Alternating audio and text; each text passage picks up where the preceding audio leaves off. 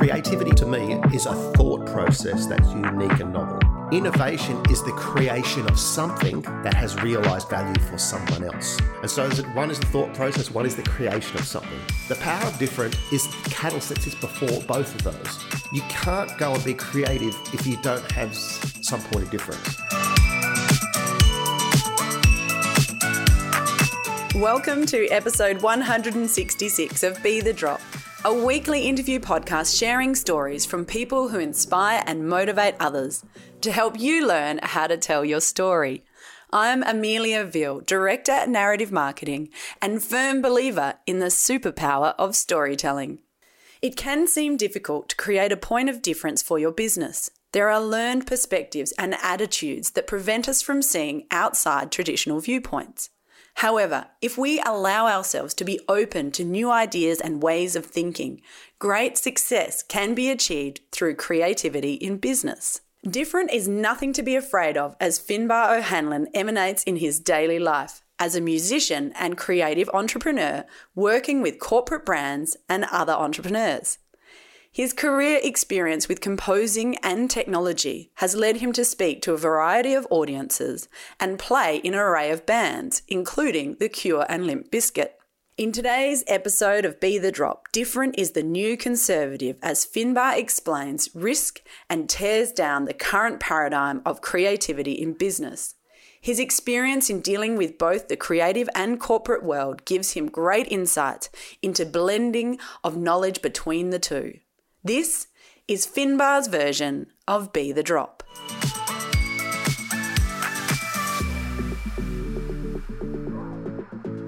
If you're looking to keep up to date with the latest podcasting trends, I wholeheartedly recommend subscribing to Pod News. I've included the links in the show notes or head to podnews.net in your web browser.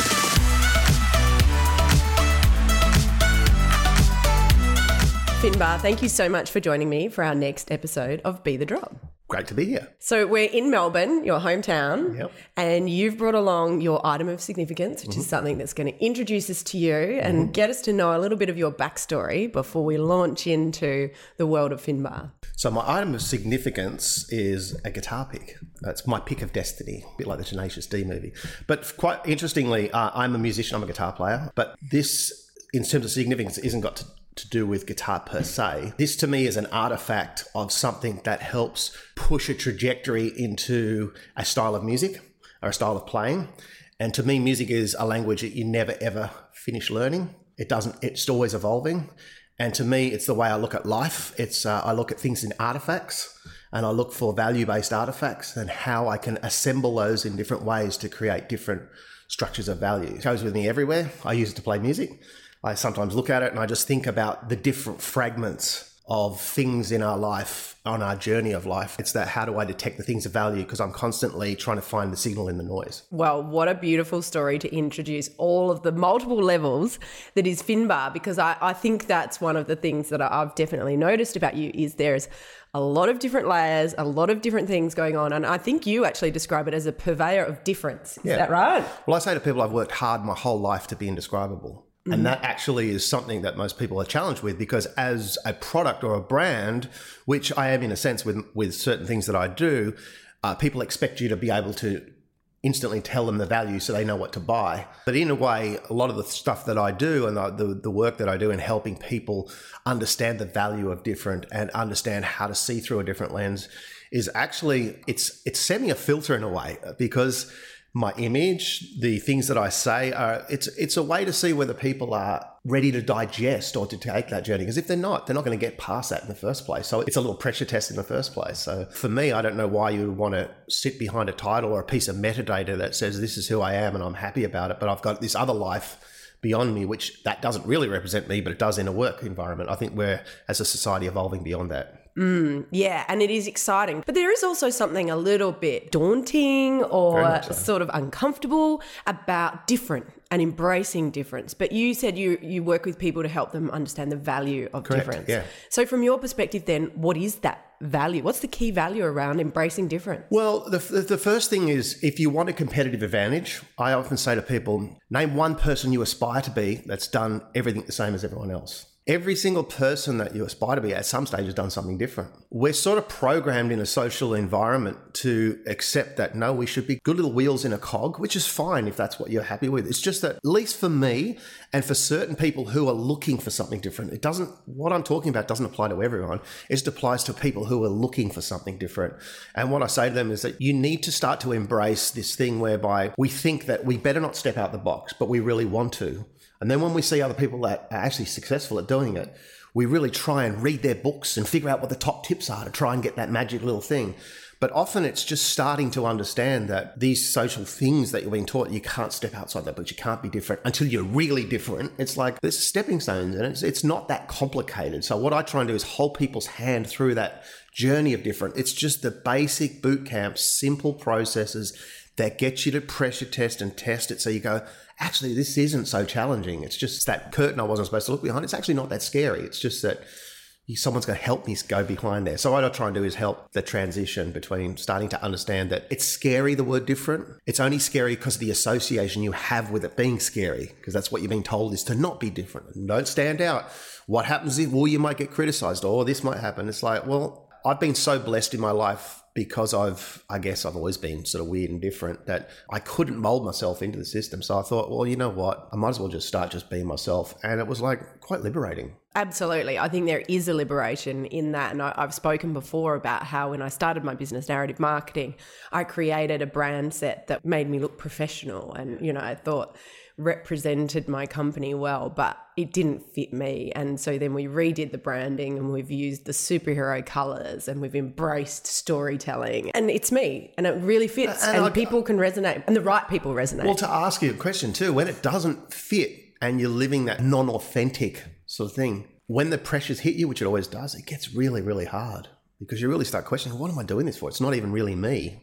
But when it really is you, you tend to weather the storm a lot better, you know? Mm. And so, from a business perspective, you talked about getting a competitive advantage. What are some of the things that you work with businesses in this space to help them, you know, really see how their brand is different, but how do they become unique? And what are some of those key okay. tools you so, provide? Um, obviously, the, the basic one that most people talk about and most people sort of have a little bit of a grasp on is design thinking. This is concept of design, which is you put yourself right in the customer's eyes first. Who's going to use this? Who's going to digest it? So it's really starting to not think about you and what you want. It's about who are the people who are going to engage with your products. That's the first thing. And you'd be surprised at how many businesses will stand up and go, This is what I do, blah, blah, blah. And I get them to go for a very thing, simple thing, which is don't tell me what you do, tell me the value you create for people. Right? It makes you think about the people you're talking to and what's the value. And then what you do is subliminal to that. It's a process to get you to that value. Best way to describe it in an analogy is think of Lego. They've built a Lego building. I like to come in in a workshop and facilitate them through smashing that piece of Lego into little Lego bits again. And then through processes, we raise to the top which of those bits of Lego are valuable. Then we've actually reduced the number of bits. And then we assemble them in different ways, plug this into that. And through that course, they're actually going through a process of relooking at their governance, their business structure, their operations, their products by this process. Now, whether it actually ends up as right or wrong isn't actually the result. If it comes out as something really valuable, that's great. But in one session, it's teaching them a process of being able to strip the signal away from the noise, figure out where value is, and that's prototyping them by assembling it in different ways. So it was looking at their business through a different lens. And you'll find it's quite a challenge to do it. In a lot of the organizations I work with, a lot of the problems are the same it's just that it's not the same to them because it's their world. And by pulling them out of their world, it forces them to see through a different lens. It, people talk about outside the box, but by running a parallel universe strategy and saying, right, you have to think of your business now in a biological sense and I guide them through that. It, what it does, it forces them out of thinking themselves. So they have to. And it's a great way to just take them into a different world and they're already outside the box. So then we start to work from outside box in. So it's an outside in perspective rather than inside out perspective. Oh, I love it. I really do love it. I work with a lot of boards, and a lot of the work I work with boards is I say, I will guarantee you one thing 100% that by the end of the time we've worked together, you're going to be able to see or act on or work with something a little bit different than what you had. This isn't about me coming in and saying, because I'm different, I'm going to throw different ideas at you. And I think that people get challenged with that, like, oh, we're going to get this guy in and he's going to come up with different ideas.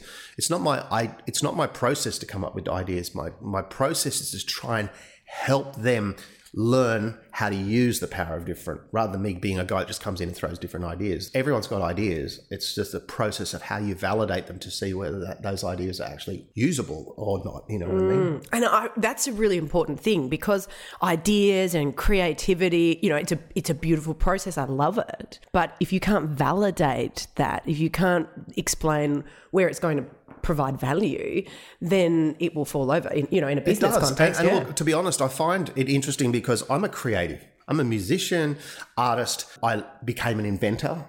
And I learnt through taking my inventions to market, building companies, raising capital, taking them public, all of the stuff involved from the idea to a, to a public listed entity from being CEO and chair that I had to learn processes. And I find a lot of creative people are so caught up in the creativity that they don't think about the processes behind the creativity. They're just into the creativity. You have to have processes, but the processes don't have to define the creativity. It's how they work together. And it's a really interesting mix. Without knowing uh, a process to validate ideas, they're just ideas. And if they're different ideas, a lot of people don't understand that if you have an idea and you present a piece of evidence to a board, that board becomes informed and then they have to act on an informed decision. So, knowing the difference between when you should present information and when you shouldn't present information is a key part of strategy. And a lot of people don't understand the nuances involved in, well, I've got this idea, but this idea is only part of a puzzle. And that's the artifact, the guitar pick, is to being able to figure out if you have an opinion, where is the value of that opinion going to end up? And who else are involved in making that work and how do you make sure it all aligns so it is a puzzle right we have a piece of the puzzle and we meet people who have to have another piece of the puzzle so if we know what to look for and how to look for it then these things come in the way so to me it's might sound weird. That's just the way I look at it. And I'm, I'm always looking at analogies, and the guitar pick's a great reference for me because I'm always looking at we're storytelling now, but we're communicating and we're trying to communicate value, and then we're trying to find an audience that understands that value, and we're trying to cut out the noise in the sea of noise. It's an interesting jambalaya of uh, information. Yeah. And you touched on something that, you know, is a shared passion of ours, and that is the storytelling and the power of how that can really cut through the noise, you know, and how that can help us navigate to a point of providing value. People always ask me, what's one of the biggest tips? How do you raise capital? How do you do this? And I go, well, you've got to understand everything I've invented didn't exist. And I raised money and, uh, it helped me get on the journey. The one thing I learned to do was to tell a story. It was the, the most important thing. People would ask me for a business plan. I go, no, and they go, well, you want me to invest in your company? You don't have a business plan. I go, I didn't say I didn't have a business plan. I'm just not going to show it to you. This is part of the story. And they go, why wouldn't you show it to me? I go, because you're going to go to the end page. You're going to look at how much my cash burn is. Then you're going to tell me that I'm spending too much money. And they go, right. And I go, I'll show you that once you understand the journey we're going on, the addressable market, uh, the value it creates. All of that is the story, right? How you present in a meeting, I would have a guy in a suit next to me all the time in America because I would present as the mad scientist, technical guy, even though I could talk to the business stuffs. But I wanted to make sure that they would go, that guy's weird, but the other guy in the suit that's validating is the val, you know. So there's a whole theatrics to telling the story, and it's to me it was it's critical, and it's one of the most overlooked things quite interesting. And they're doing the same as everyone else. There's no different in there. And it is that unique story that is going to create the emotional connection that is going to then allow people to take the next step and go, okay, so what is the context? If everyone listening to this goes on and sees a movie trailer and then goes and connects with a, a movie or a series or something like that, they've bought into the story. The trailer has told them enough to get them into the, the thing. Well, a startup is exactly the same. You've got to connect with employees, investors, people who are going to have commercial contracts. It's the I don't know why people don't see this and don't come promote with the same vigor that I believe it should be. Because you get the right people on board, uh, believing in that where that north star lies, then you're going to get the empowerment of all their skills to be able to actually help crystallize it, rather than I need to know all this stuff myself if you know how to tell a story, look at Steve Jobs, look at some of these other great business leaders, you know? Yeah, and they did. And I like that because you referenced the North Star, and, you know, that's that point of unity.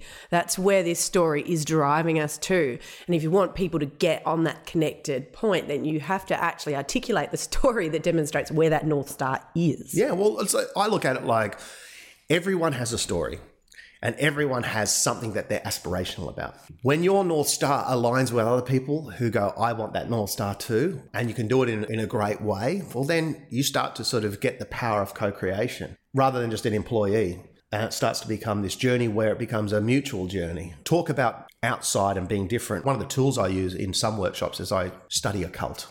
And some of these organizations are like, what? What? You're going to study a cult? I go, yeah, we're going, to, we're going to study a cult. Let's pick a cult. And I go, why are we studying a cult? And they're like, because it's very confronting. I go, because you've got to look beyond studying cult. A cult is the best example of marketing you've ever seen in your life. It's people are giving away their houses and their families to join something that they can't validate because someone's got a great story. I'm not saying being a cult's great. I'm studying the architecture of storytelling and a ideology or a, some sort of belief system that people will give that stuff away. That's quite powerful. Not saying that you go and do that, but it's just interesting. Some of these things are challenging, but when I when people get challenged, I ask them, "Why are you being challenged by this?" Have you ever asked that question? Oh no, no, you can't do that. Have you ever wondered why you're getting upset about that? Where did that come from? Because it's just a word. It's just an association. You've got some inbuilt association. Well, that's fine, but it's interesting to find out because a lot of those things are the things that are stopping you from really accelerating least that's what I find. Mm. I say that's my story. I'm sticking to it. yeah. You know. No, look, and the and the power of cult it is because that it's all based on incredible storytelling, and some of these people will go into places and move beyond. You know, their own personal beliefs, like what they would have valued as right or wrong, and do a set of behavior that doesn't even necessarily sit with who they were because they buy in so much to the story. When people look at that, they go, ah, and they get all upset about it. You go, okay, well, I'm looking at it through a different lens. Yeah, I mean, and it's not it's not like you're saying it's this is a great example of storytelling. It's showing demonstrating the power, the power of, of, storytelling, storytelling. and Correct. it's being used in a bad way. Correct, but it's still but there's the a power, power. there, yeah. and, and, is there something to be learnt from that power? You know, I'm sitting here thinking, um, you know, obviously this is an audio podcast, so listeners can't see, but I'll include some pictures on social media, and I do encourage listeners to make sure you go and have a look because as Finbar's talking about going and speaking with boards and working with corporate clients, I'm, I must admit I am having a, a little bit of a chuckle because you do not fit that mold at all, which, you know, obviously you've said, and it's an important part of, of who you are and, and how you do things. But it's great. Why I, I think I'm getting to work with more and more boards is they're understanding that the profile of risk is changing. Because in the past, risk would be if we do something that could be risky, let's just not do it. The problem is now organizations are being disrupted. They don't know how digital transformation is going to change their own future. So, whilst on one hand, they've got a whole heap of risk they can identify with workforce and legal things, they have no idea about digital transformation or technology. And so, when I say to them, if you're risk adverse, tell me the top three companies that might disrupt you in the next three months. They have no idea. And I go, great. So, how's that managing risk? And so, a lot of boards have structures or subcommittees where they'll have professionals, consultants, law firms, feeding information or intelligence into the board that can help them make an informed decision. Yet they don't have experienced innovators who have innovated and done it and actually taken companies out and built products and patented things and gone through all of that to be able to say, this is what you need to know about how digital transformation might affect your life. So, a subcommittee, I believe heavily in this idea of having innovation subcommittees of experienced innovators that come in to provide board intelligence so boards can make a better informed decision. And that's commentary that's resonating with boards. And I'm not talking about some big consulting firm who's got experts who've come out of academia that uh, studied innovation. I'm talking about people who've actually invented things or taken things. And sure, I know it's self serving by me saying that, but there are a lot of people in this country that are very smart that could be utilized to help mobilize boards and to make better informed decisions. Mm. And, and I like that, you know, you're not talking about just tech disruption and because, you know, dis- disruption is such a, you know, it's yeah. become a bit of a cliched yeah, word. Sure. You're talking about risk management. Correct. I love how you, re- you really understand the board language and the context of companies and organization and, and what drives them because using risk management, that is a key driver for a board's role. That's part 100%. of their job description. 100%. But when you talk about innovation and disruption, they might go, "Oh, that's a, nice to have," but you know, oh, that's probably out there. I have a definition around the difference between creativity and innovation because I talk to a lot of people. I say, "Well, what does innovation mean to you?" And they just really can't explain it. So, creativity to me is a thought process that's unique and novel. Innovation is the creation of something that has realized value for someone else. And so is it, one is the thought process, one is the creation of something. The power of different is the catalyst that sits before both of those. You can't go and be creative if you don't have some point of difference. I've been lucky my whole life. I've had investors that have helped me develop this right from an early age. But we need to educate and help people understand where this power and difference is and how they can start on the path to learning it. It's, you don't just become a big muscle bound freak in one day. I'm big on that. How do we promote education of, of the power of different rather than run away from it? Mm. And is that something you think we need to be relooking at the education from, you know, primary school, like our, our schooling education, to teach how to think differently? Like, you know, how does that work? Well, for me, soft skills of the future, emotional intelligence, the resilience, quick decision making, cooperation, internal strength, problem solving, seeing disparate patterns in data. Uh, It's it's these sort of things that I think that we need to start cultivating. Creativity stems from the ability to see disparate patterns, the things that don't fit together. And so it's that how do you see the patterns? The guitar pick is a reference of an artifact. Tomb Raider is an artifact. Where are the artifacts and how do we assemble them to validate quickly our ideas, to see opportunities? And I just don't think that teaching people on a logic based syllabus of if you remember this, you're going to be really good is getting them to see things through a different changing environment. No, and it's interesting because as you're talking, then I could feel the musician in you because that's around combining different sounds and bringing different instruments together, but also pushing that and you know how you can create a song that uses different sounds to to move people to make them feel and think. So you know that musical creative process is very much about. Well, it is. I, I say to people, it's like hieroglyphics. They go, what? And I go, well, if you look at music on a piece of paper, it's cryptography. When I did my, my TED talk, they make you write out your pitch and then they have to review it. And I don't work like that. I just say, look, I just make it up. The last one I did, the organizer allowed me to do this. But for me, I promote art of improvisation in business. So when you're a musician, to improvise, you've got to know your stuff. In business, when you say I'm going to make it up, people presume that you don't know what you're talking about. I did a little video, it's called Being an Expert at Not Being an Expert. I teach experts to go beyond being expert where they can improvise. Mm. So they can look at the data, live data, and mix it with their knowledge to then refactor something that's actually relevant to right at this point in time, rather than something that they've learned. Oh, look, and honestly, anyone who's studied improvisation, like as an actor, will know there's a huge amount of skill in that. 100%. You know, I used to teach effective communication, and so I'd give someone, okay, here's a word, tell me a story on this word, you've got 60 seconds, go.